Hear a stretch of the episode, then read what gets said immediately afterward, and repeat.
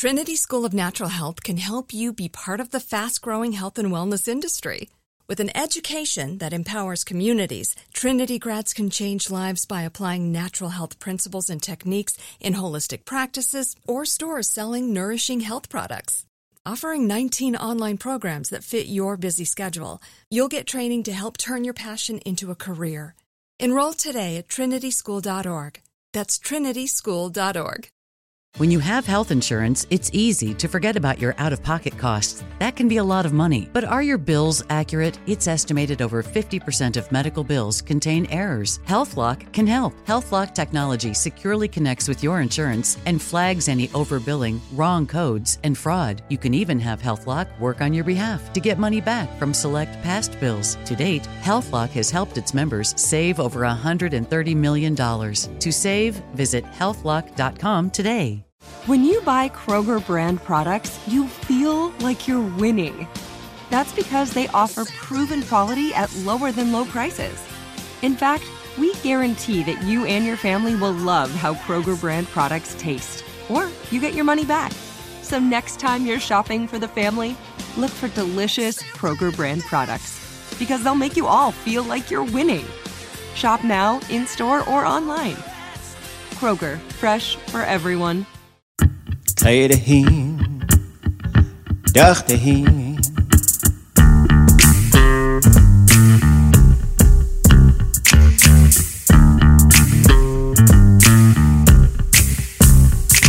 They tried to colonize us, tried to genocide us, yet we're still here with the tongue unbroken. Suhakake wa ashtakat yuhan atlen gunil chish hak eti sa ahi shinkiti katangi kuti yi ke hayati ya yitat wasach tu yik e adat yaku atlatuku chikudzi awehas yadu a ahan akaya adatki has to e has outlatu. Gunil chish, thank you. The dawn has broken on us again. The daylight has broken on us again. We are in the Tlingit language nest here with the teachers in the place where the children are taught our language. Uh, this is modeled after several language nests that we have seen and heard about. And basically, the idea is to have a home environment where you put children in and you don't speak any English, and then they become speakers of the language. It's effective. It works. It's very difficult. Sometimes um, in interactions with my own kids, sometimes with children that were here, I would look and I think, these kids are going to kill the language because sometimes they're difficult to deal with. But the reality is, it's wonderful when, when you see kids who can understand, who start speaking the language themselves. When our language went probably 60 years without making a single speaker who knew it from birth, you know, maybe, and, and then to have children who are learning it essentially as a first language now. And so they come in here, the, the kids who come in, they can usually speak English uh, already, and some of them don't know any Tlingit, but you give it a couple months and, and they can understand and they start speaking. Uh, so it's a blessed day here uh, at the place where the magic happens. And I'm so excited to have this conversation. It's take two for us, but you don't know that. And so we're going to try and stay loose, have fun. Uh, we'll start with telling the people who you are. Hastu inkanani kisai kadasai tuasaku has awasku itat. Gunchish. Gunchish. Kaasteen yuchat duasak lingik enach. Like hak enach jil yuchat duasak. Chukanedi chitsati. Chayet dach kachuna ag den tan dat chan ach chaní an sa ug nach chadí. Pléig á yadí hadí catcinnig i dúasach. Tlinge uch atangi kuwat le tú chatsatí dat ka chinach ach tú ag. Um, hi, my name is Jill. My Tlingit name is Kaasteen. Um, I am Chukanadi, which is Eagle Brown Bear. Uh, I come to you guys from Hoonah. I live now in Juneau. Um, I am the child. My dad is white, but I am also the child and grandchild of the, of the Tan my in-laws are the Uknach Adi, and we have one daughter whose name is Kach Kanik, and she is also Uknach Adi Adi. Um, I'm a Tlingit language teacher now, which I'm so happy to be. Um, it's such a great great part of my life now. Um, Ятлэгч гнэлчиш. Яг гнэлчиш гэнэ, гнэлчиш хаяг яг ам Дартини хатуусаг янваша аяхат дэха ахсай а хухауд ахжит аватиуса кингестишн гкеди ай. Лукнахади лукнахади ах каниан ах ишхас ахлилкахас коа tánach tédí go Southern Tushoni. Jilchad Kwan ka seo go sé de chaiachad chuatla tú a chud sití ja haúcha tangi chudí tút jaach tú ag é hasú í dééis dúchal tú stúchal tú haúcha tangéha a diadcí. Gnal tíis Uh, my Tlingit name is Dalchini. My second Tlingit name is Hukau De'u. It was given to me by the Shungukedi by King Gisti. I'm Yanwa. My father's people and my in-laws are the Tluknachadi. My grandfather's people are the Kanachtedi and Southern Tushoni. Um, I come from the Jishkat Kwan or Chilkat area and Shaukoshe, which is Dalton Post in the Yukon Territory, Canada. Um, and I'm a Tlingit language teacher, and I work with uh, three to five year olds in the language nest. And I'm just really happy to be able to be doing this with my life. I never thought that I'd have my dream job, um, and here I am. So, goodness, cheesh. Ik e Johan gonnes cheesh hak dis achi.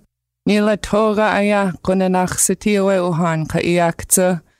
Ach ne lia yidat ko a Tlingit anikaye yati.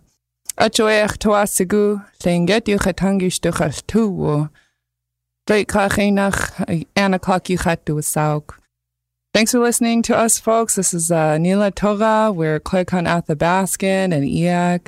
Um, my home right now is on Tlingit land, and so that's why I study Tlingit. And uh, thanks for listening.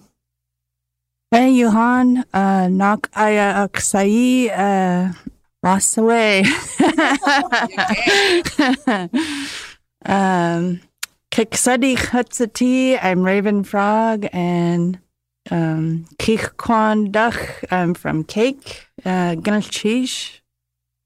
Kate is ach i. Gnalchish Johan, Chadayash Gailton, Singit Einach, uh, Claire Helgeson, Yuchat Duasak, so like Einach, uh, Irish ka Finnish ka Norwegian, uh, Ayachat, Ya has USA too. Uh, hi everyone, my name is Claire Helgeson Shkayltín. I'm an adopted member of the Wooshkeetaan, um, although I my family originates from Ireland and Norway and Finland. Um, I am a up and coming substitute here at the Nest. I've been kind of working behind the scenes with the team for the past almost three years now, and I love my job so much. Goodness, cheesh. Yake, goodness cheese, yakecha. So uh, let's start with teaching kids and running a language nest. What is it about? What's it like?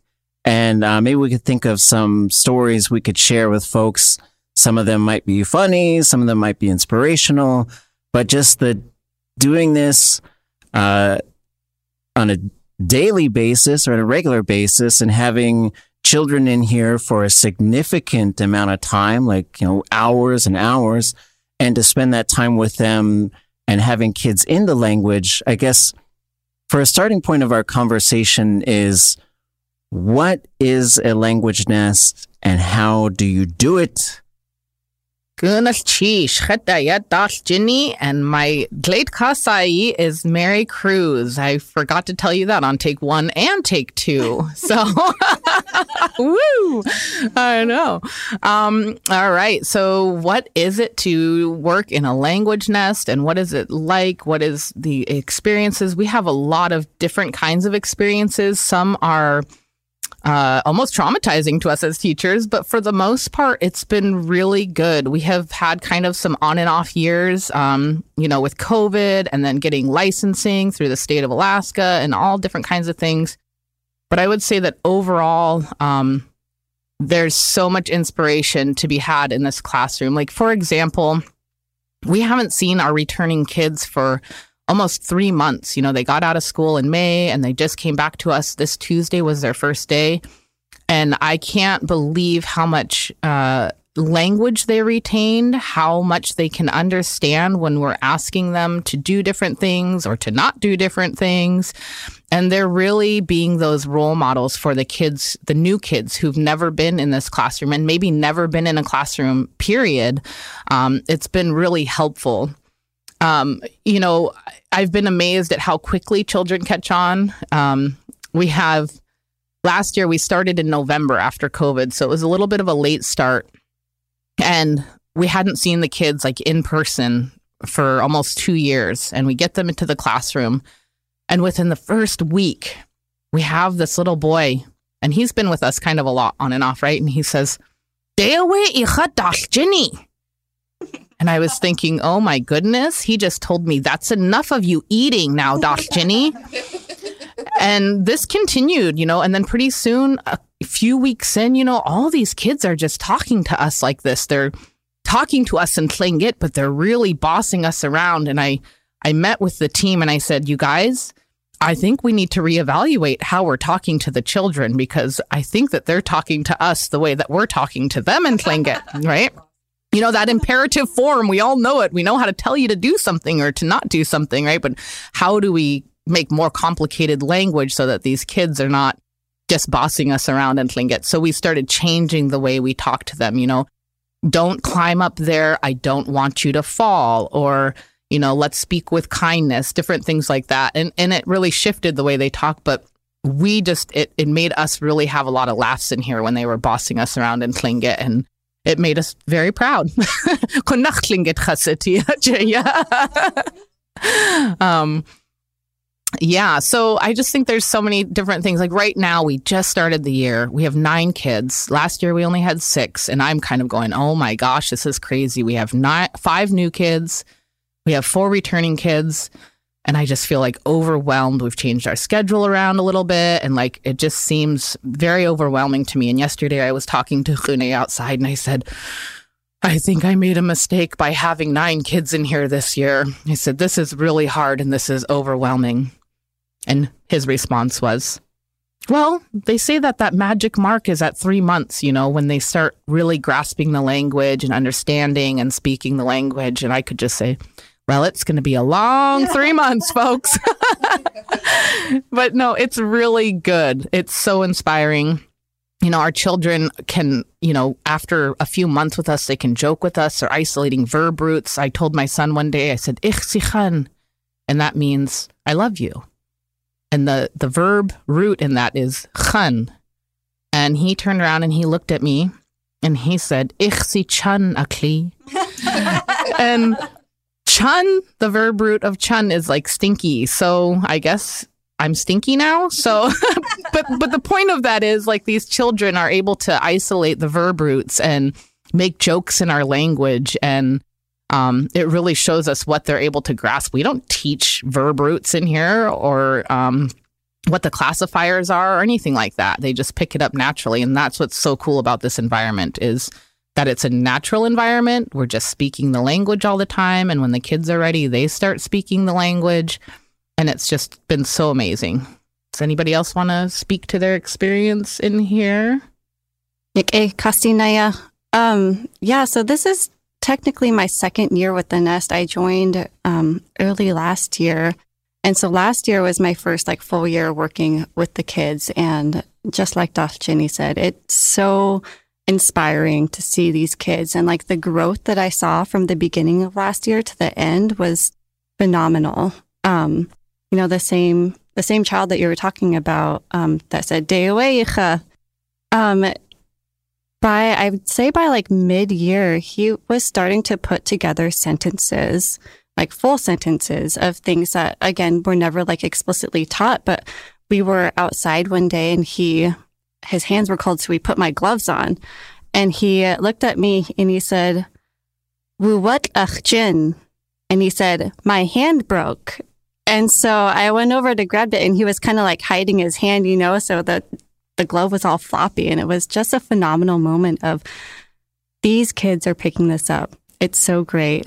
Um, and even, you know, like like I said, I have a daughter, Kachkanik. She is also a recent graduate from the Nest. And so I've gotten to use, you know, the language with her here in the classroom and the language with her at home. And I think both of like both of our language growth just from that first year working here has been so amazing. And like I'm at the point now where um, I try to explain something to her, like a new verb, and she's like, what does that mean? And I can explain it to her in the language and she will understand it. It's really great.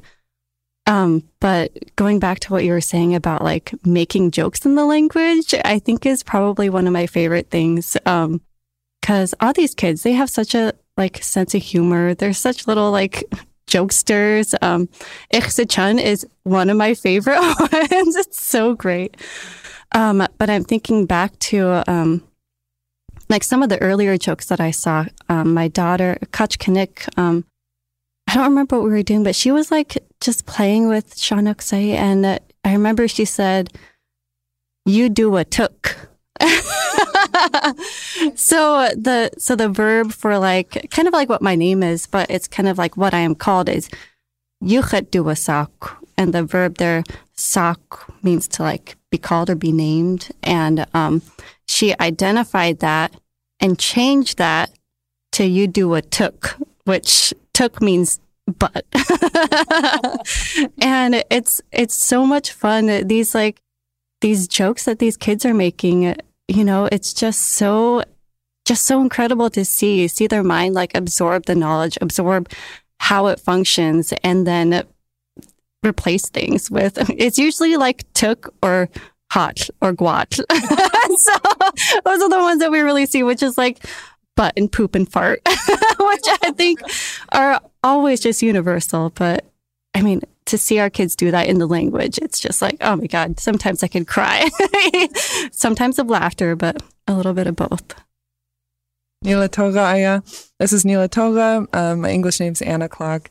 And I came to the Language Nest as a teaching practicum student and I'm currently studying Tlingit um, through a scholarship program. It's a partnership between our University of Alaska Southeast and Sealaska Heritage Institute. And so, um, you know, they funded our schooling. And part of the deal is that we get to meet sort of the language teachers, um, coordinators in the community and do a teaching practicum to get some experience. Well, Yatutin came to our language revitalization class that was taught by Ida Heather Burge um, last spring or last fall. And I was immediately nosy. I was like, I need to know what's going on in there. I need to meet folks. I need this practice because immersion for me is super fun. It's kind of like my heart will start racing. And then I feel like I'm driving really fast, recalling everything, making quick decisions. And it is such a thrill for me. So um, right away, I wanted in. I asked her if they'd be willing to host a language uh, practicum student, and pretty soon Ida made that connection for me. So, anyway, that's all to say. Uh, I was really grateful to show up. I came last spring when they were about halfway through their semester already. So I was the new kid in school. Super intimidated. It's embarrassing to be intimidated and want to be accepted by a group of three to five year olds. But but Khone told me this is a safe space, so that's why I'm sharing. but uh, yeah, it's just been a thrill ever since. So having a good um, experience, and yeah, back this fall. Uh, I, I think since I started my language journey, like learning Tlingit about four and a half years ago in university, and like finding out about this space when it opened, I've always been drawn to just like the power of of the movement and the people who who started this thing because um, since I've been able to interact with you all, the lead teachers, I just notice how there's there's never like an eye batted at the obstacles because the motivation for the work is so strong and um, there's just such a joy and love in in this space and it's special because it's a really lasting feeling. Like we know that we're helping these kids learn something that they're going to keep with them for the rest of their life and it's like really it's really getting to a part of like their identity that um, is so important in these early years and um, just to see them gain that confidence is just so much um, joy and so much motivation to to overcome those obstacles that we face and um, that the language faces. Oh, yeah, cheesh. Yeah, this is. Ginny again. I just wanted to um, mention uh, we do have a, another teacher. She's a co lead teacher with me. Her name is Yatutin or Mallory Story, and she um, is adopted Sagwedi. And her and her partner are very big advocates in our language, and they're probably some of the more advanced speakers of our language. And um, she is not with us right now because she just had a baby. Woo! So we're really looking forward to having her little tukane in our class when um, little Adeline turns three. So uh, she'll be with us um, probably starting in November or December. But I just wanted to bring her into this into this space with us. Uh, so thinking back of how a lot of this stuff started, I think it was 2013 and I went to the International Conference of Language Documentation and Conservation, the ICLDC in Hawaii. And so you start with a couple days of meetings at the University, University of Hawaii at Manoa uh, in Honolulu. And, and, I remember going there and, and just, it was incredible. It was great to just talk to people doing stuff in languages. And then it included this field tour to the schools at Hilo. So we go over to University of Hawaii at Hilo and we kind of start there. And I think we kicked off with another couple of days. But the big difference that I saw is they had a whole building that was dedicated to their language. So they're the College of Hawaiian Language, which is called Ka Haka ʻUla O Keʻelikōlani, is located there. And then I just noticed it was just different just to have your own space for your language. And then we went to the Aha Punana Leo and to Nāwahī. So we, we toured their language nest and then we also toured their language medium school. And then once I saw that stuff, I thought, okay, this is something really different than what I imagined it could be. Like I, I don't think I could even imagine what it was like before I saw it. And then once I saw that, I said, I think we need to do this. We need to figure out how to get ourselves here so we came back. I ran to be a delegate of uh, our tribe. It's the Central Council of Tlingit and Haida. They're the ones who run this program. They're the largest tribe in Alaska. Uh, their support has been incredible in terms of making this happen and, and putting a lot behind it. You have to put a lot of resources behind something like this to make it happen. And so I remember seeing an article about the Cherokee language and how they're they had a language program that sounded so big that they had a technology department in their language program. And I thought, we don't even have a language program. We just, we have these different things. And so as a delegate, we wrote a resolution that said, start a language program. And then the next year we wrote, uh, tribal statutes that said, start a tribal schools program. And so that, that we thought would open the door to have these things move forward. And then just kept pushing and pushing and, and trying to figure out like, how could we replicate this? How could we possibly do it? And, uh, Yakutat, Yakutat is a community north of us and they started a language nest, I think a year before this one started. And so we collectively were collaborating and talking and thinking about how things would work. We brought uh, some folks over from Hawaii to meet with us and in some ways break our hearts because uh, we kept talking about all these ideas. And, and the, the wonderful thing I think about working with some of the folks in Hawaii is when you first meet them and you say, what should we do? How should we do it? And the emails I'd get would be very polite and say, I don't want to tell you what to do. And I, I don't know. And then, but once you really get to know them, you say, well, I think I'm going to do this. And they'll say, that won't work. Don't do it. yeah. So, and, but they were right. I mean, they've, they've built this thing and what, what I try to keep in mind is when I do go to Hawaii and when I see their programs and what they have, is I'm trying to say I might be looking 30 years into our future, but we're going to have to construct it in ways that work for us, but that do model these successful programs. So we're going to continue this conversation, but right now, I'm going to take a little break, listen to some advertisements, people trying to sell us hopefully good things, nothing that's too horrible and damaging to our earth. uh, we'll be right back. What's happening, baby? This colonization shit got you down. You gotta get on this decolonization groove, yeah. It's time for language revitalization all across North America. The land of the language coming back into the hands of future generations where it all belongs. Rise up and have your voices be heard. Defeat all the colonial forces that try to hold you down. Are you tired of your scented cleaning products smelling and cleaning like meh? Then it's time for an upgrade with the power of Clorox Scentiva. With an uplifting scent that smells like coconut, Clorox Scentiva gives you powerful clean like Clorox, but a feeling like being transported to a tropical island retreat. Imagine putting your phone on Do Not Disturb, tuning out all the constant, just the feeling of warm sand in between your toes and a fruity drink in your hand. The ones with the little umbrella. Refresh your home to feel like an all inclusive vacation by getting Clorox Scentiva. Also available in grapefruit and lavender scents at a nearby retail store. Like many of us, you might think identity theft will never happen to you. But consider this there's a new identity theft victim every three seconds in the U.S. That's over 15 million people by the end of this year, equal to the populations of New York, Los Angeles, and Chicago combined.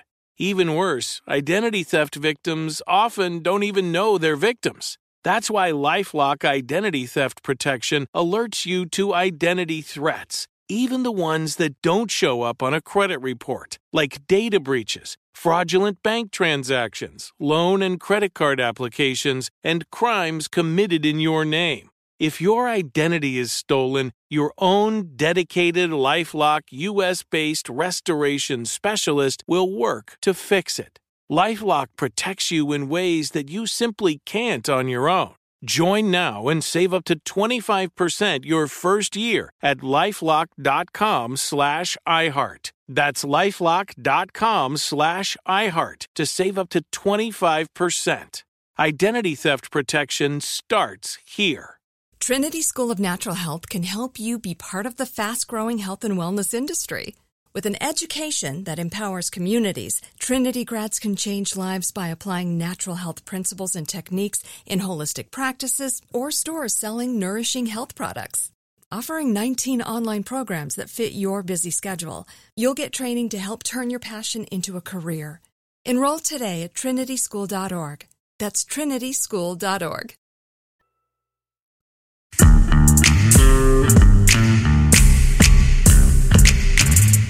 Yakecha. Shuhan. So before the break, we were sort of talking a little bit about how do you start a language nest and what was the process. So I, I guess, and we, we are talking about working with kids and we're talking about some of the things to do within some of your organizations, but just like, so this is a, it's not a visual medium. People are just listening. So what are we seeing in this space? How did this space get created? What did you think about in terms of a, a daily schedule, right? Because it sounds wonderful and magical, but then to say, okay, let's let's say we have folks who feel like they're, they're certainly learning the language and certainly can understand it, but just to say, okay, you are going to live in the language for eight hours with nine kids who are under five years old. Like suddenly you have a scenario where you're in charge of of the children and also of their activities and their lives and how they're getting along with each other and how, how much they're listening to you folks and, and learning. And this is all done within the language. And so I think you got to have a plan in order to do this kind of stuff. And you probably also have to adjust that plan as you go along. So I guess from that standpoint, like, how did it, how did it start? And how did you come to where you're at now? And what recommendations might you have for folks who are hoping to do this themselves? Well, I, I want to thank you, Renee, because you're really the one who pushed everything forward. And you're also the one who pushed me into this job. This is Dosh Jenny. Um, so I'm, I'm really grateful for it. You know, when I got my, my teaching license and my master's in education, I was like, I'm never teaching below third grade. And now I'm teaching preschool. So, you know, life throws some surprises at you sometimes. Um, so, I mean, really one of the big things that we we did is we opened up under an organization, and Hune mentioned that we're under um, Central Council, Tlingit and Haida Indian Tribes of Alaska. Um, so we got a child care center license through the state of Alaska. So that was lots and lots of hoops jumping through and and just learning the system. Um, you know, is very it's very demanding, right? You have to have somebody with the qualifications to be able to run run this as an administrator and because I had my masters that's that was the role I played. Um and so after getting it open, we didn't get to open till I think we got it. We got the ANA Esther Martinez grant, and um, that that funded us for the past four years, and so that was you know, a huge feat for us to be able to get the funding to open the doors and to get things rolling. Um, and we actually just received another ANA Esther Martinez grant, so we got that for the next five years. So, you know, there's just lots of hoops and different things to jump through. Um, things that we have to keep track of like within our program you know our, our staff needs to get their child development associates. Those are cdas you can do them mostly online uh, or through some early childhood programs. So those are key pieces to making sure that you have enough staff for years. Well like two and a half years i was the only one who had to be here at all times. And so if i ever wanted to take a day off we had to close the nest and then a couple years later, Teen, Mallory Story, got her uh, CDA equivalent. And now we have two other staff in our room who got their CDA equivalent. So now we're building that capacity so that we're not burning out our, our lead teachers or just our staff in general by having to work really long hours or feeling like we can't take time off. So there's all those little details um, in terms of like building the program and building that capacity and things of that nature. Um, day to day, I would say uh, things shift a lot. This is probably only our, we ran in t- spring of 2019 and then 2019, 2020, we closed in March and then we did online classes. So this is going to be like only our, this will be our first full year if we make it through this year without some kind of like pandemic hitting or something again.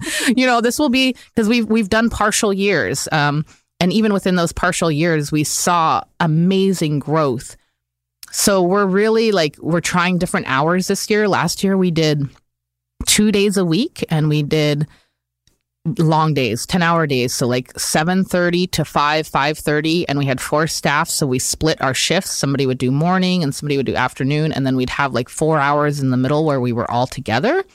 Um, and what we found was even though we were only doing two days a week we were kind of burning ourselves out and and burning out the kids. Like 10 hours is a long day for kids in a language that they may have never heard before.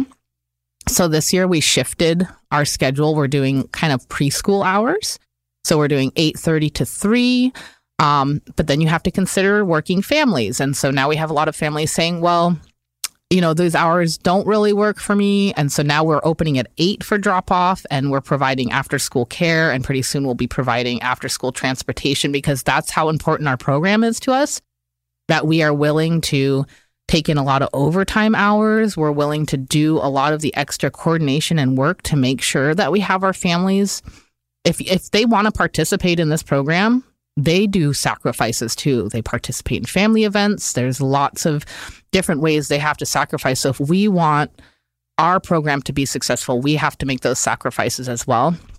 And that's something all of us from the beginning have been willing to do and and will continue to do. Um yeah, so we started with our nine kids. We thought our schedule was solid. Um, we're finding that it's too many transitions, not enough time just enjoying choices or that social emotional development. So I might have, I don't know, Kaasteen if she wants to speak to some of the other things that we've been doing in the classroom and kind of some pieces of advice if you guys are wanting to start um, a language nest. And I just think, you know, for us building capacity, you know, we're constantly like, yes, we want a practicum student. Yes, we want another contractor in the room. Yes, we want this and we want that. We want anybody who's willing, native, non native, if you're willing to work in our language and learn our language with us and teach it, then we want you because what we're finding in, in Southeast Alaska, or, and I'm sure most languages are dealing with this, capacity is an issue. So when you start a program, you're probably competing with another program for hiring some language teachers for your program. And so the more capacity that we can build, uh, I think the better off all the programs um, will be. So I'll pass it over to Kaasteen. Gunalchéesh. Gunalchéesh. Um, yeah, you mentioned um, that you never thought that you would be teaching under what third grade, and I mean, I never thought that I would be a teacher. um, so I mean, I you know I went to the University of Alaska Southeast. I got my degree in Alaska Native Languages and Studies, and I took a lot of language classes with Une, and I remember many, many times him telling us that if you're going to be working in this language, you're probably going to be end up teaching. And I just remember thinking, nah, that's not me. I don't want to teach. Um, and then here I am and I'm teaching preschool. And it's honestly like the most rewarding thing in my life. I, now that I'm here, I'm like, I cannot imagine doing anything else. It's, it's just, it's so much fun. It's so rewarding in my life. And, you know, to feel like I'm doing something for our language and our people. Um, it's, yeah, I can imagine doing anything else now. Oh, oh, so yeah, we, um, so this is like technically a child care center, right? And like Daaljíni mentioned, um, she has her master's. And because I came into this without any teaching experience at all, any like childcare experience, um, I did work over the last year and I was just recently awarded my CDA, which is yay, my um, child development associate certification. And it was a lot of work. Um, like I did do like online training, but there was a lot more than that. Like I had to do have a certain amount of classroom hours and a licensed childcare facility. I had to um, create a portfolio with like philosophy statements and reflections. And Naak did the same t- same thing too. She just recently got hers too. It's so great to have, um, yeah, four staff now with that certification, so that we can just trade off if somebody somebody needs to go. Or yeah, I'll stay absolutely. Um, but I think one thing that we ran into with that was we were trying to um, get that certification. So a part of that is that we have to have a classroom observation by somebody who is authorized to administer um, the child care certification. And we went to an early childhood conference that was hosted here in Juneau early, what was that, last spring or early summer. And one of them was one of the like sessions they had was on building your CDA portfolio. And so Naak and I went to that and we were, you know, putting it all together. We were allowed to ask questions and they were kind of guiding us through it. And they said that the observation, the classroom observation had to be in one language, right? And it had to be in the same language that your portfolio was going to be built in. So, because the portfolio is a really big, like really big resource that you have to like write statements about, if we wanted to get observed here in the classroom in Tlingit, we would have had to had somebody who can understand Tlingit and come in and understand what we're saying, understand what the kids are saying, and understand our portfolio.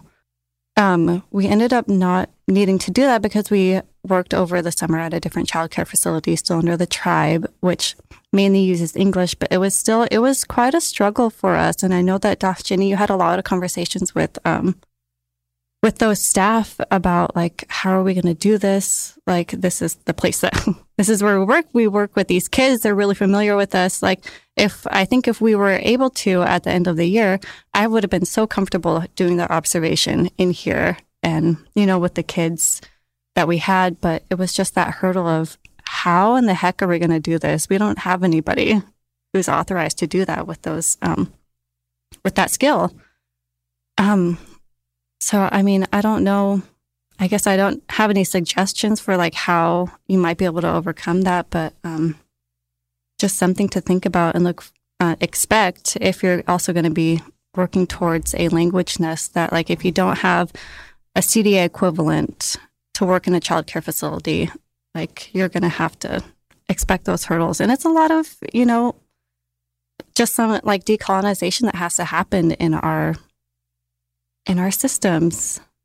I'm actually going to add to that because I had so many conversations around the CDA and around our language. Um, the end result actually came out to be that the director of the early childhood program here in Juneau said, We don't need to understand your language to see that you're doing good with the kids. And so we fought and I actually had the the tribe had had the organization not come forward and said we can move forward in Tlingit and we can observe you in your classroom.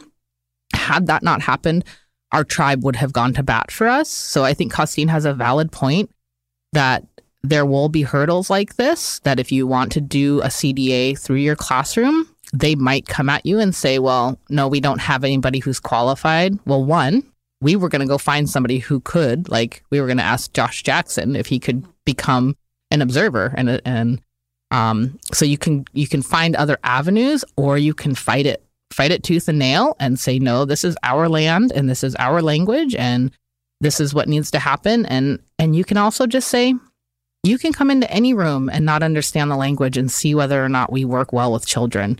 And I think that that was kind of that was the the point at the end where they were like, okay, we we can do this. I think the board was fully supportive of it at the end, but at that point we had already set everything up for these guys to be observed in a uh, English speaking classroom, and we needed it before I go moose hunting next month. So it's done now. It's done. Anyways, do you want to yeah. go for it? I think the only thing I can really contribute to this co- part of the conversation is about building language fluency um, because there's honestly a lot of things I just don't know how to do. Like, for example, I don't know how to make kids fall asleep.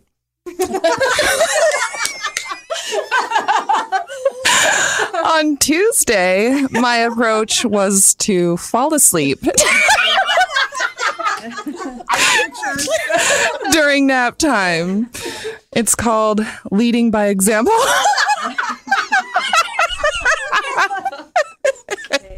And so I would look around the room at the other teachers, like, how are they doing this? And they'd be whacking them on the back, whack, whack, whack. And I'm like, that would not make me fall asleep, you guys. Also, do I have consent to touch this person? So, like yesterday, I'm sitting next to one of the littler ones, and I'm like, does she want me to touch her? I'll just awkwardly try, and I would like poke her in the back and withdraw my hand like it burned me, and she would look up at me. like, who is this sketchy weirdo? I'm not closing my eyes fire.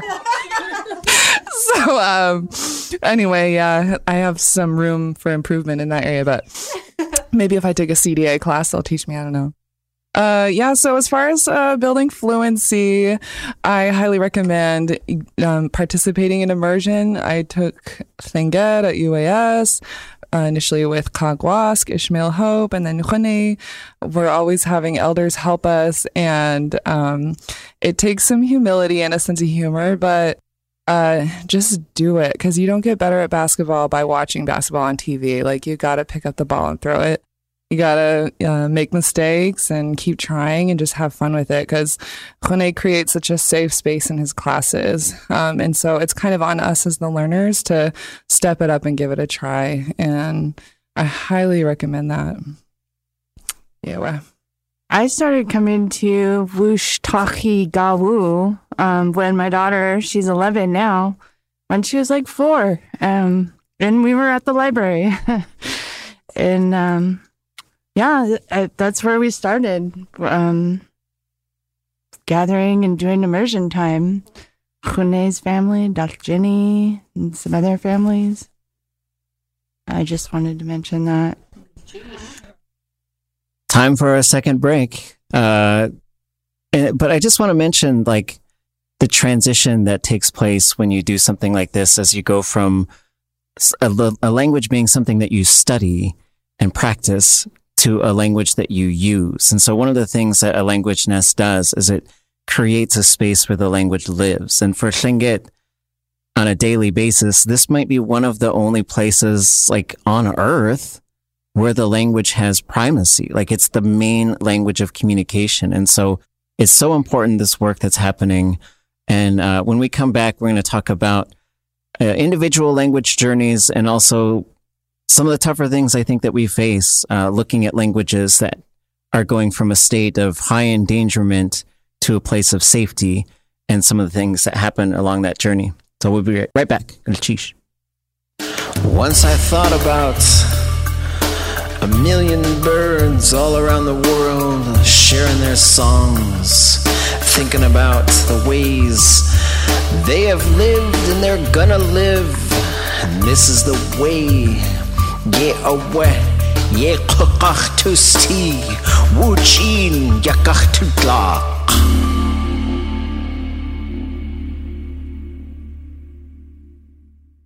Are you tired of your scented cleaning products smelling and cleaning like meh?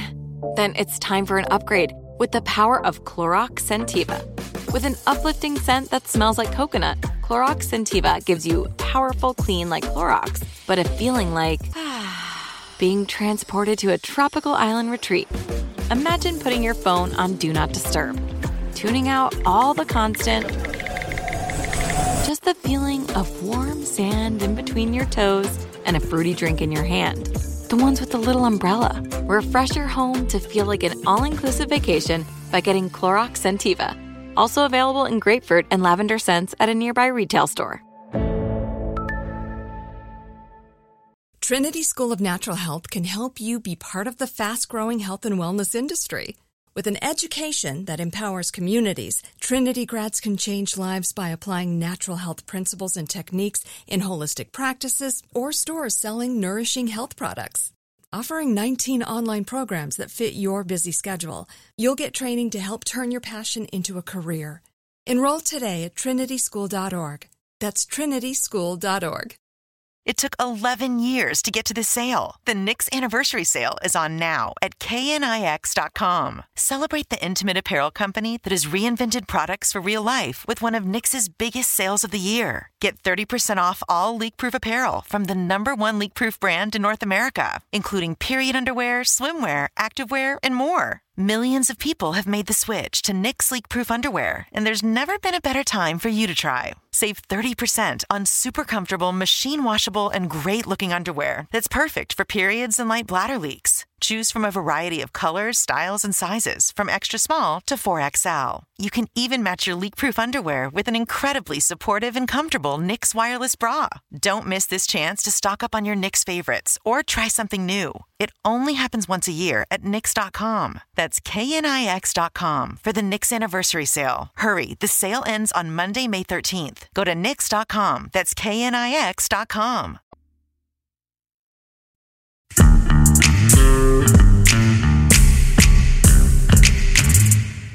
Yadaway uhan gulchish. Wan qanins qa yiti qaya yijni. Chiqaya hanaqaswa ati. Yallingitat was kuku. Hagan wad. Kadenawe ha i has outlitu. Aqawe. Hanaqaswa at wan qanins. Hasaat was kuku qa hajik. Yahatu was ku hayatki has to chite ayakach to tea. Wan qanins qoa tlachtlidzi aya. Nak qoa hayukatangi, nak sati. Achayak tuasagu. Utasku aya datyach sawi. So, uh, coming back from the break, I was thinking about this is a podcast about language revitalization and decolonization. And, and that's the work that's going on right here. It's like the practical and, like putting it into practice, putting into the lives of ourselves and into these children. Uh, but there's a component of it as well, which is when we lose a speaker and, and Tlingit is probably down to 40 speakers. I would say there's probably 10 master level speakers who, who were raised in the language. And, and of those 10, uh, most of them are well over 70 years old. And some of them are getting close to 90. And so as we start to engage in some of these conversations, one of the things that does happen is we lose some of our speakers. And so I wanted to recognize Chakekla Irene Cadiente. She's Tequedi. Uh, she was a wonderful, wonderful human being and speaker. She raised children who are leaders in our community. She went to the Pius X Missionary School in Skagway, and she shared stories with us about being hit on the hands with rulers for speaking Tlingit, and yet she held on to the language. And so I just, I admire her, her courage. I used to sit next to her and Yachtitlakt, Lillian Austin, uh, at language gatherings, and they wouldn't talk a whole lot. They would just sit and watch everything but they would turn to me and tell me how they would say the things that were being talked about. And so I'm so thankful that they spent time and that they taught me. And I think one of the difficult things for language learners that I sometimes share with folks, I say, okay, you're going to learn to speak this language. You're going to learn to understand it. You're going to learn how to speak it. And then you're going to be able to talk to these folks who, who have spent the mo- uh, a big chunk of their lives probably waiting for somebody to talk to, somebody new, you know, and watching the numbers go down and down. And so I would say when some of them were born in the 1920s, there were thousands of Tlingit speakers. But Cyril George would talk to us and he'd say, even when I was born, we knew that we were losing our language and our culture. And then he would say, but now I look around and I see the people who are learning and I see what they can do. And it makes my head go up and think, well, we're not going to lose it then. And so I, I guess I want to talk a little bit about this transition. I want to uh, just make sure that everybody knows that when, when we lose an elder, uh, those of us who speak the language, like a whole library burns down. And, and a lot of our people and a lot of people who are living on our land have no idea what just happened in terms of, you know, like a death is always a hard thing for families. It's always a hard thing for people who are close to, to those folks.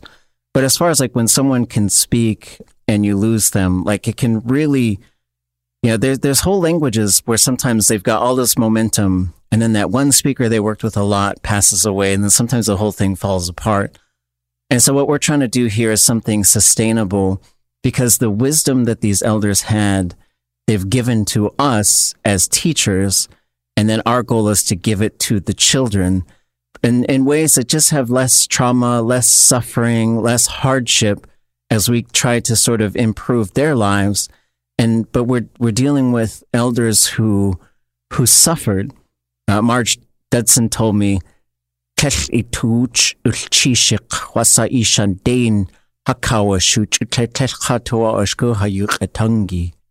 And she said, it's impossible for you to understand how much we suffered when people didn't want our language. And so I'm, I'm so grateful for what they went through.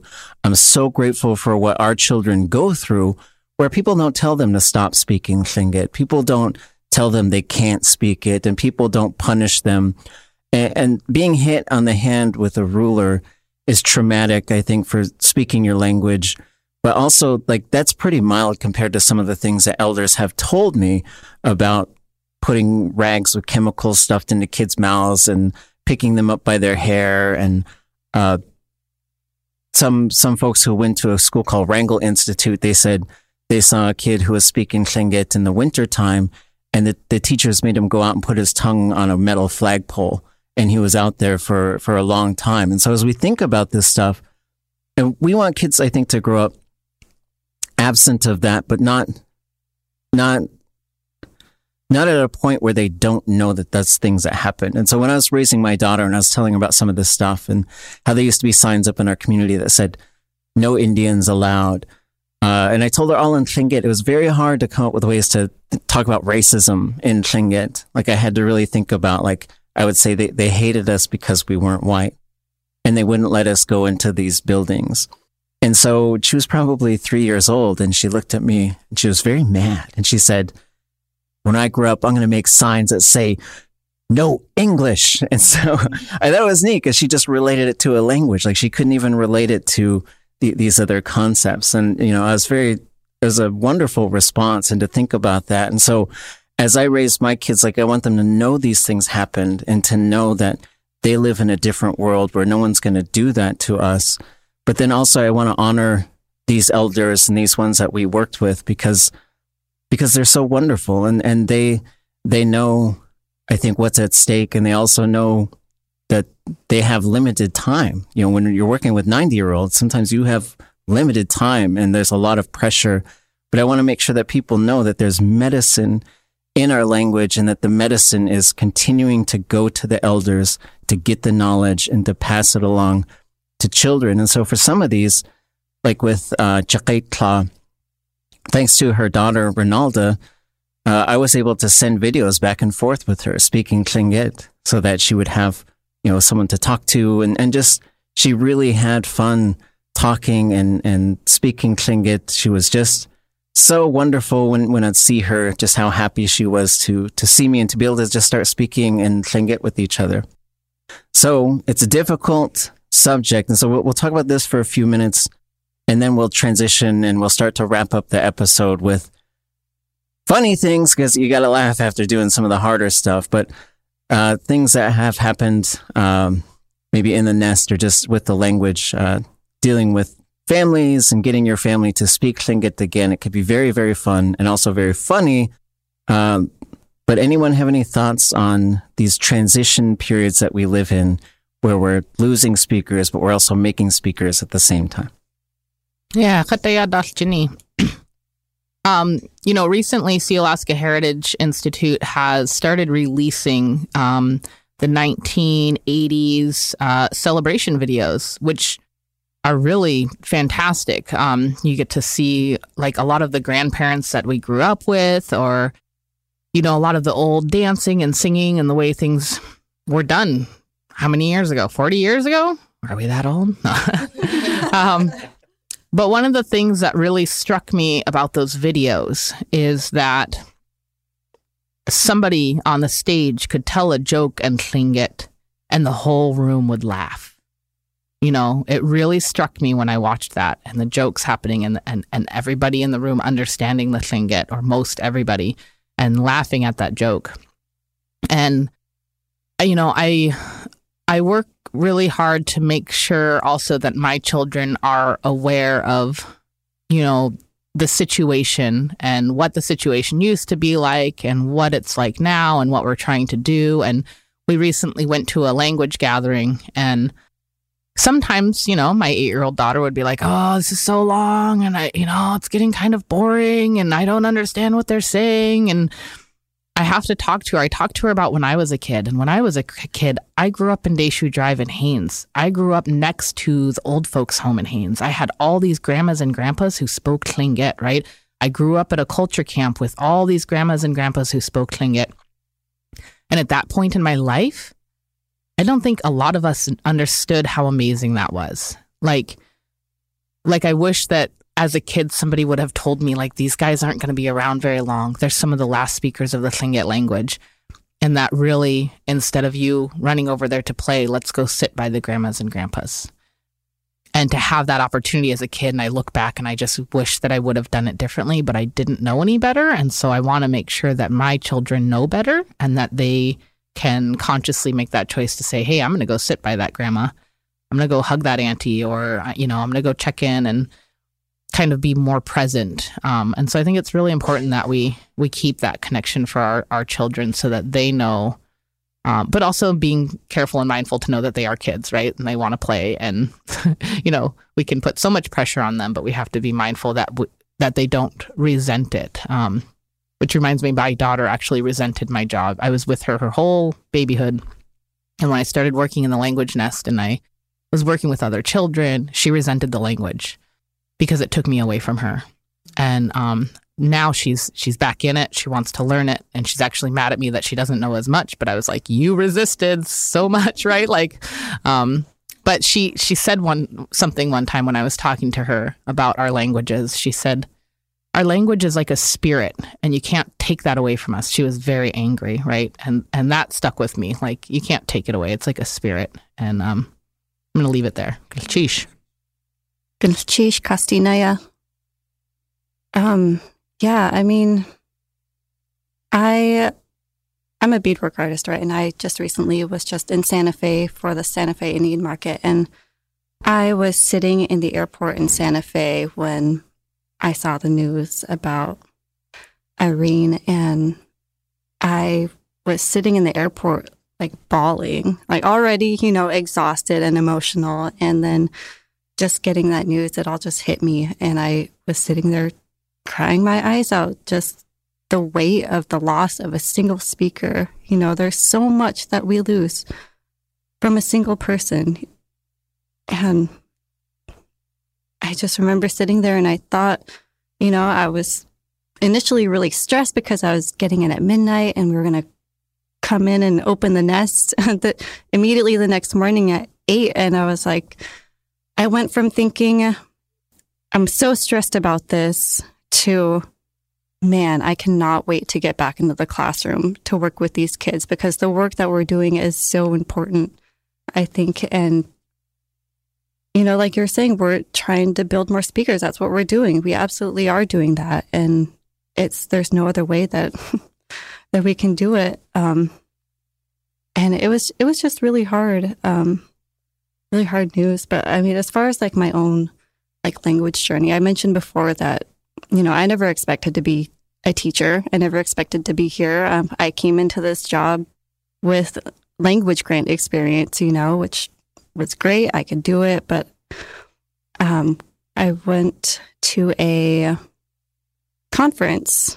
It was a language gathering, a language teacher conference that I think ASB had coordinated, and a lot of you folks were there. And I remember sitting in that classroom and seeing all this work that all these really amazing teachers are doing, both with Lingít and X̱aad Kíl and Sm'algyax, and realizing that like I'm not doing this work that everyone else is. I'm doing more work around the language and having just that kind of like epiphany moment of this is the work that I want to be doing. I need to be working in the language just like everybody else because how am I contributing to the language when I'm just working around it. You know, like I can organize events, but like I could, I could do so much more for our language actually working in it. And so, I mean, I, I made that leap. I worked really closely with Daaljíni and everybody here at the Nest. And, um, I'm so thankful for that.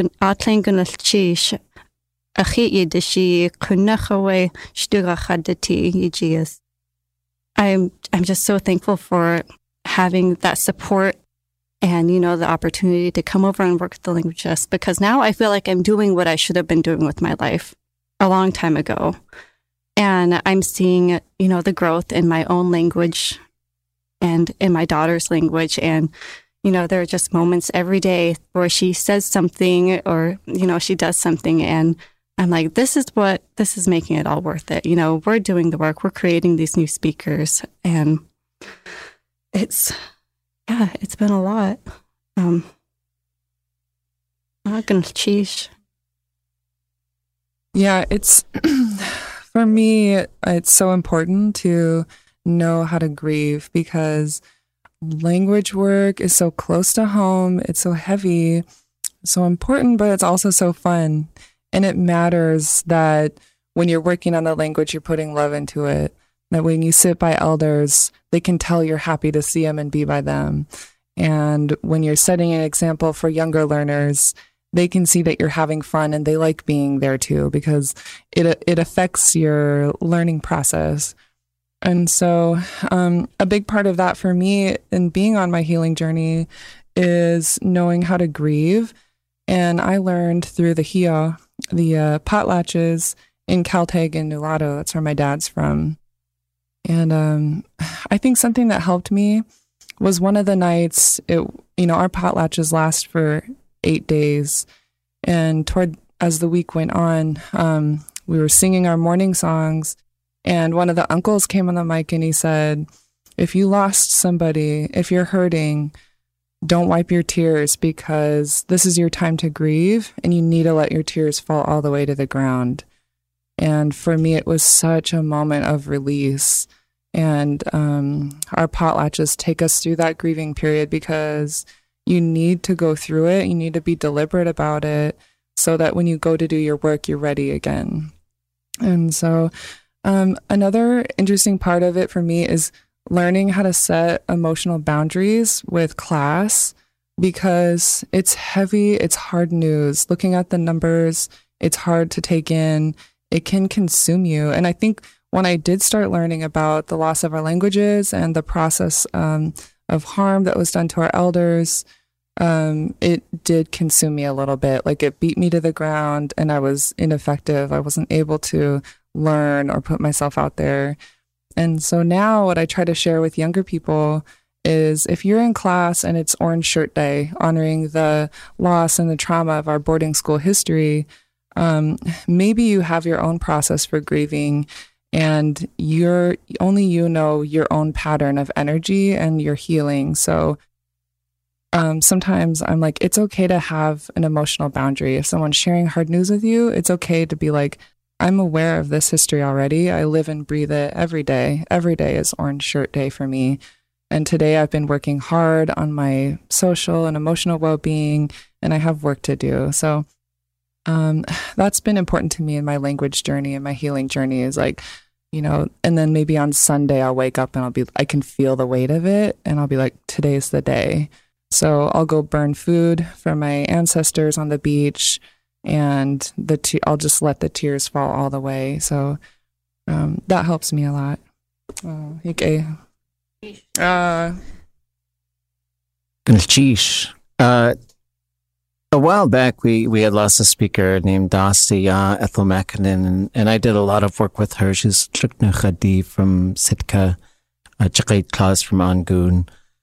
And I remember just how devastated I was. And so I just, I just wanted to fall into that sadness for a while. So I, I agree. You, you've got to give yourself that time that space to just, just mourn that loss, but then to find a way out of that and to get back into the energy, you know. So for me, I, I basically try and think of like, what is everything that these colonizers did to our peoples, uh, especially the ones who were like colonizer. There's like a scale of being a colonizer. And then on one side, you've got like Andrew Jackson and Richard Pratt and just some really, some of the worst human beings I think who've ever lived. And then, then you've got these other sort of areas as a spectrum and so when I think of folks who are pretty far on the spectrum in terms of being just horrible, I think of I have to counter the things that they did with my work and my energy and my dedication and my efforts to be transformative. And so I try to catch a breath, get a rest. It's almost like this Raven story where the whole world floods and Raven sticks his nose through the sky and he's just twirling and swinging. And at some point he begins to say, let me fall on this kelp island. And so he looks down and there's a kelp island and he falls down there and, and then he's like, finally, I can rest. And then he hears this breathing behind him and there's a sea otter. And he's like, oh, time to get back to work. So that's also the thing. It's like you, you can, but you also have to find a way out of it. And you also have to watch out for those who are in this language movement so that you can pull them out of it as well. Because we've seen people who who have a breakdown and then we lose them and we can't really afford that either and, and it's difficult because in language revitalization work it's it's like that old saying like you could pick your friends but you can't pick your family. So you, you also can't pick your language revitalization team. And, and in many ways we're very fortunate. We're very you know like the the good fortune has come that we have people who who get along and can laugh together and who can bond and who can help each other. But sometimes you have to be working with people you don't get along with. And, that can be really difficult. And that also requires a lot of maturity and, and I think also boundaries and then just having good open communication about how to overcome some of the times when you're not only going to disagree, but you're going to do things that really actually hurt each other and to try and move beyond that. And so to start to wrap us up and to get us, you know, our ceremonies that you have a morning time and then you have a fun time. So we're going to try and push this sakud niate aya. We're going to try and get it towards fun. And I'll start with a couple of stories that I, I think are just magical moments of language comprehension and also just like just general funniness with kids. So there are two children who are in the language nest. Uh, Kaasteen Isik Aya Kachkanik Ka Daaljíni Iyit uh, Shinaksai. So these two children who are probably four or five. So they're at a celebration, which is one of our gatherings, and there's like dance group after dance group and lots of, you know, thousands of people watching dancers and performances and artwork and language and uh, all this stuff that's going on is just so wonderful. And Naak, your Isik, your daughter is introducing herself and, you know, we have clans and our clans have houses. And one of these houses is called Kakan Hit, which means sun house. Beautiful name. Uh, but your daughter is introducing herself and she says, Katikti kiksati ayakhat, Kakan Hit yidach. So she says, Kakan Hit yidach from the sun house. And then I hear your daughter say, Kakan. And then, and then your son says, She's not from Kakan. Don't listen to her.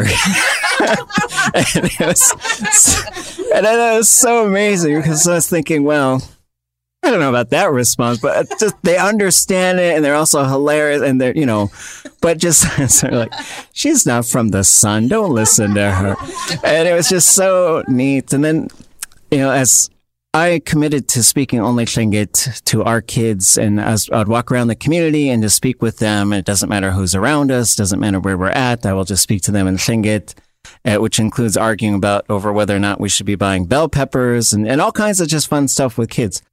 And we're at a pretty large public function here. I was talking to my two daughters in Tlingit and someone who's sitting next to them says, do they understand what you're saying? I said, yes, they understand everything that I say. And I looked at my oldest daughter, Kashkais, and I said, which is, do you understand Tlingit? And she says, no. and she said, and she pauses. She has this nice comedic pause, and she says, "Only Spanish." so, okay, so then we just sort of carried on. We finished our business there, and we got in the car hours later, and she said, "I was just kidding, Dad." and I said, "It was hilarious." And so, like that's that's what we want. It's a living language, which includes sometimes moments that you couldn't predict. Like I couldn't predict that these moments would happen, and that these you know would have children who could understand the language and could do things that are sometimes funny and sometimes they're not trying to be funny. They're just being you know being kids and learning about the world. Y'all got any stories to share before we wrap this whole thing up? I got a good one. If it's okay with you, we'll see. So my daughter Kinsey is best friends with Renee's daughter Shawadke, and we had picked her up and we were driving out to our house one day, and she's going on blah blah blah blah blah, and oh yeah that goose, and and she says well not this goose, and she points down because in Tlingit goose is a vagina, and she says not this goose but the one that's flying in the sky over there. and she was like dead serious. It was like for her it wasn't funny, but to me I was like cracking up inside because I'm like now she has to differentiate between what a Tlingit goose is and what a goose is in English.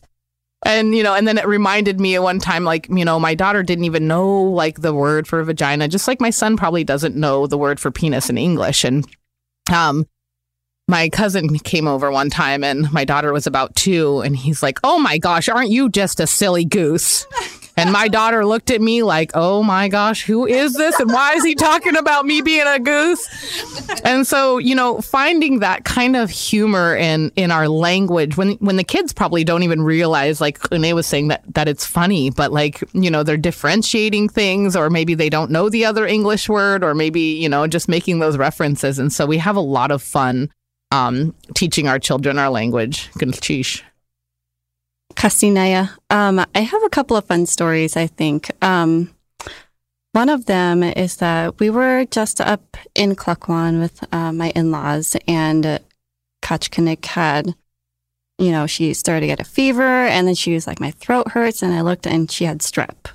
And it was like Saturday night when we figured this out. And, uh, you know, there's no clinics open in Haines or, or in Klukwan at the time. And so we had to go through this whole process of like trying to, you know, being on call with the like nurse line, whatever. And then we finally got to go to like the SEARHC, which is our Southeast Regional Health Consortium. Um, their after hours, I guess, kind of clinic, which was like technically in the emergency room. It was like 10 p.m. by the time we got down there.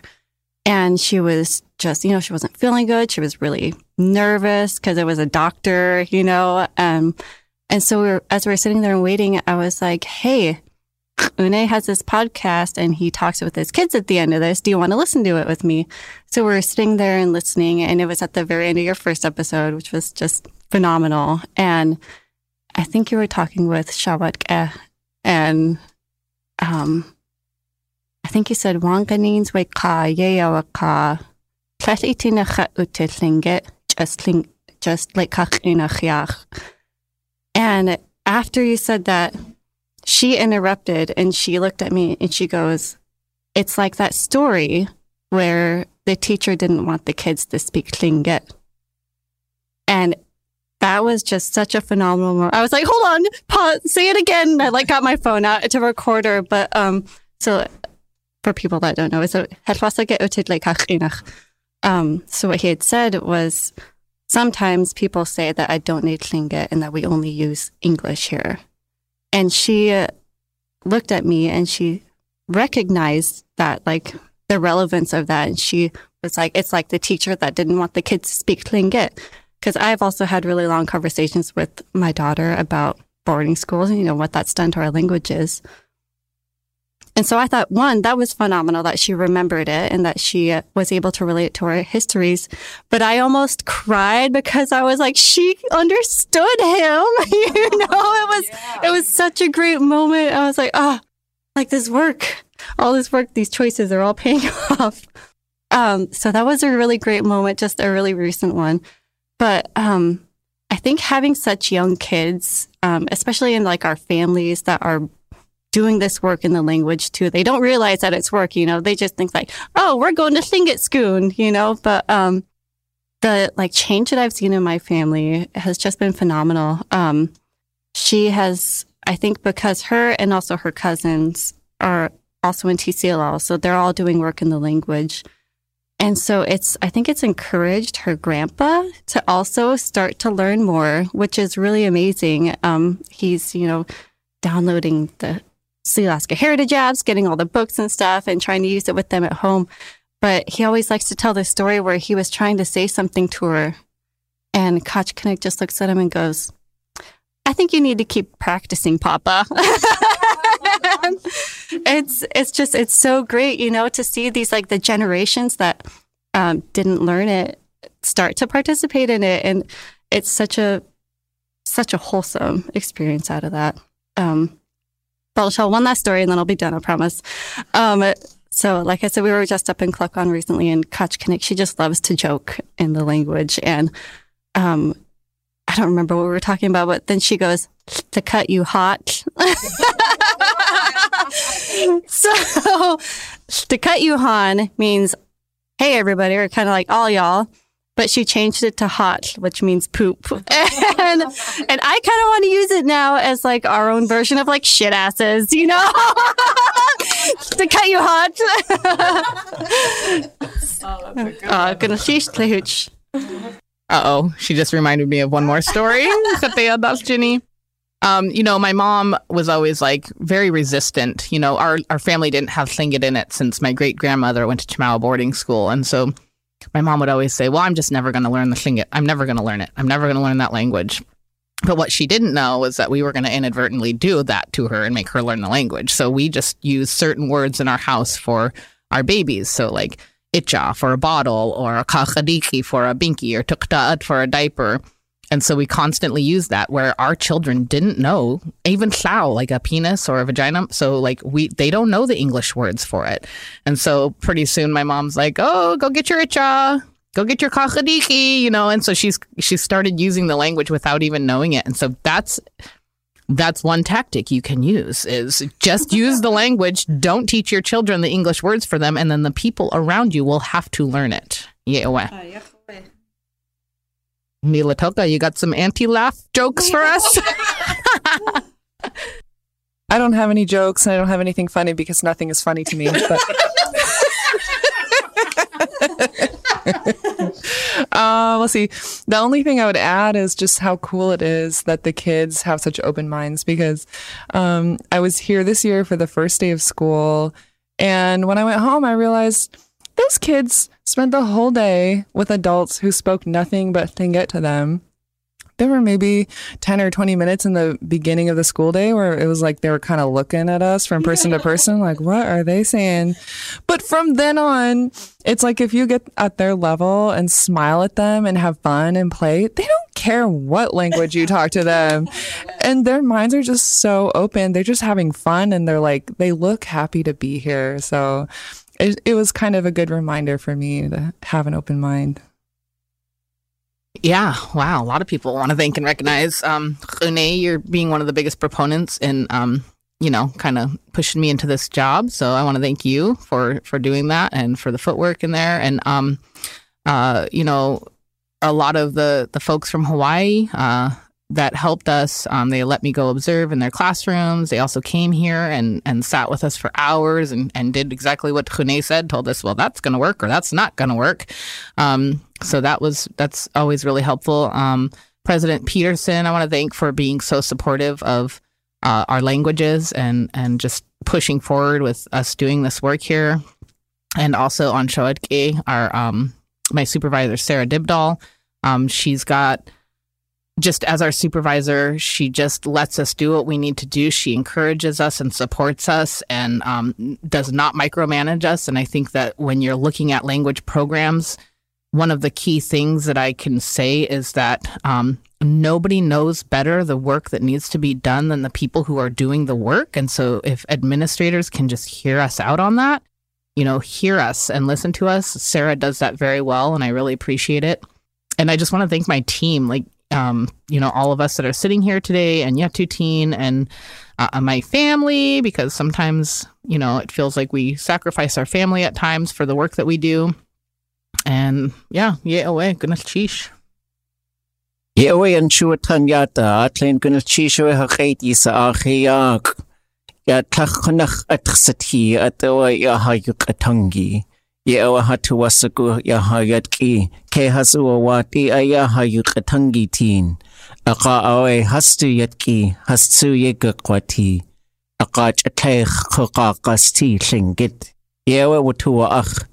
That's how we're going to wrap up this episode, folks. We are so grateful for all those who contribute. Uh, Haa Yoo X̱ʼatángi Kúdi, you could find the language nest. Uh, you can support this language nest. You can support language revitalization efforts in your area. If you are involved in any sort of community leadership, you could change your community. You can start using indigenous place names. You can start helping to get indigenous languages back onto the land, back into community spaces. You can change education so that indigenous languages are part of the standard and are also just part of the operational practices of everything. If you got money in your pockets, you can give money to places that are supporting efforts like this. It's grant funded. A lot of this stuff is grant funded, but it shouldn't be scratching around trying to find money everywhere. There should be sustainable funding for things like this. So if you're running for some big public office, you put signs up in the community, your work should be finding sustainable funding for language programs like this. Because AO2E stood up one time, Herman Davis, he said, We didn't do this to ourselves. Why are we the only ones that are doing all the work to get ourselves out of it? So pitch in, find a way, help out, do good things, be strong with your language, have courage. Yigo ayakwan, gunalchéesh, yeowa. Wasachtu yake, hastu di saachi, Johan. I'm so happy you listened to them, our language nest teachers. This has been the Tongue Unbroken. It's a project that's born out of the Next Up Initiative, which is the brain baby of Anna Hosne, Joelle Monique, Yesenia Medea. It's been produced by Daniel Goodman. We're so happy that you're here. So happy that you're doing work in languages, thinking about languages, helping out, getting ready to help out. Get off your butt, do something.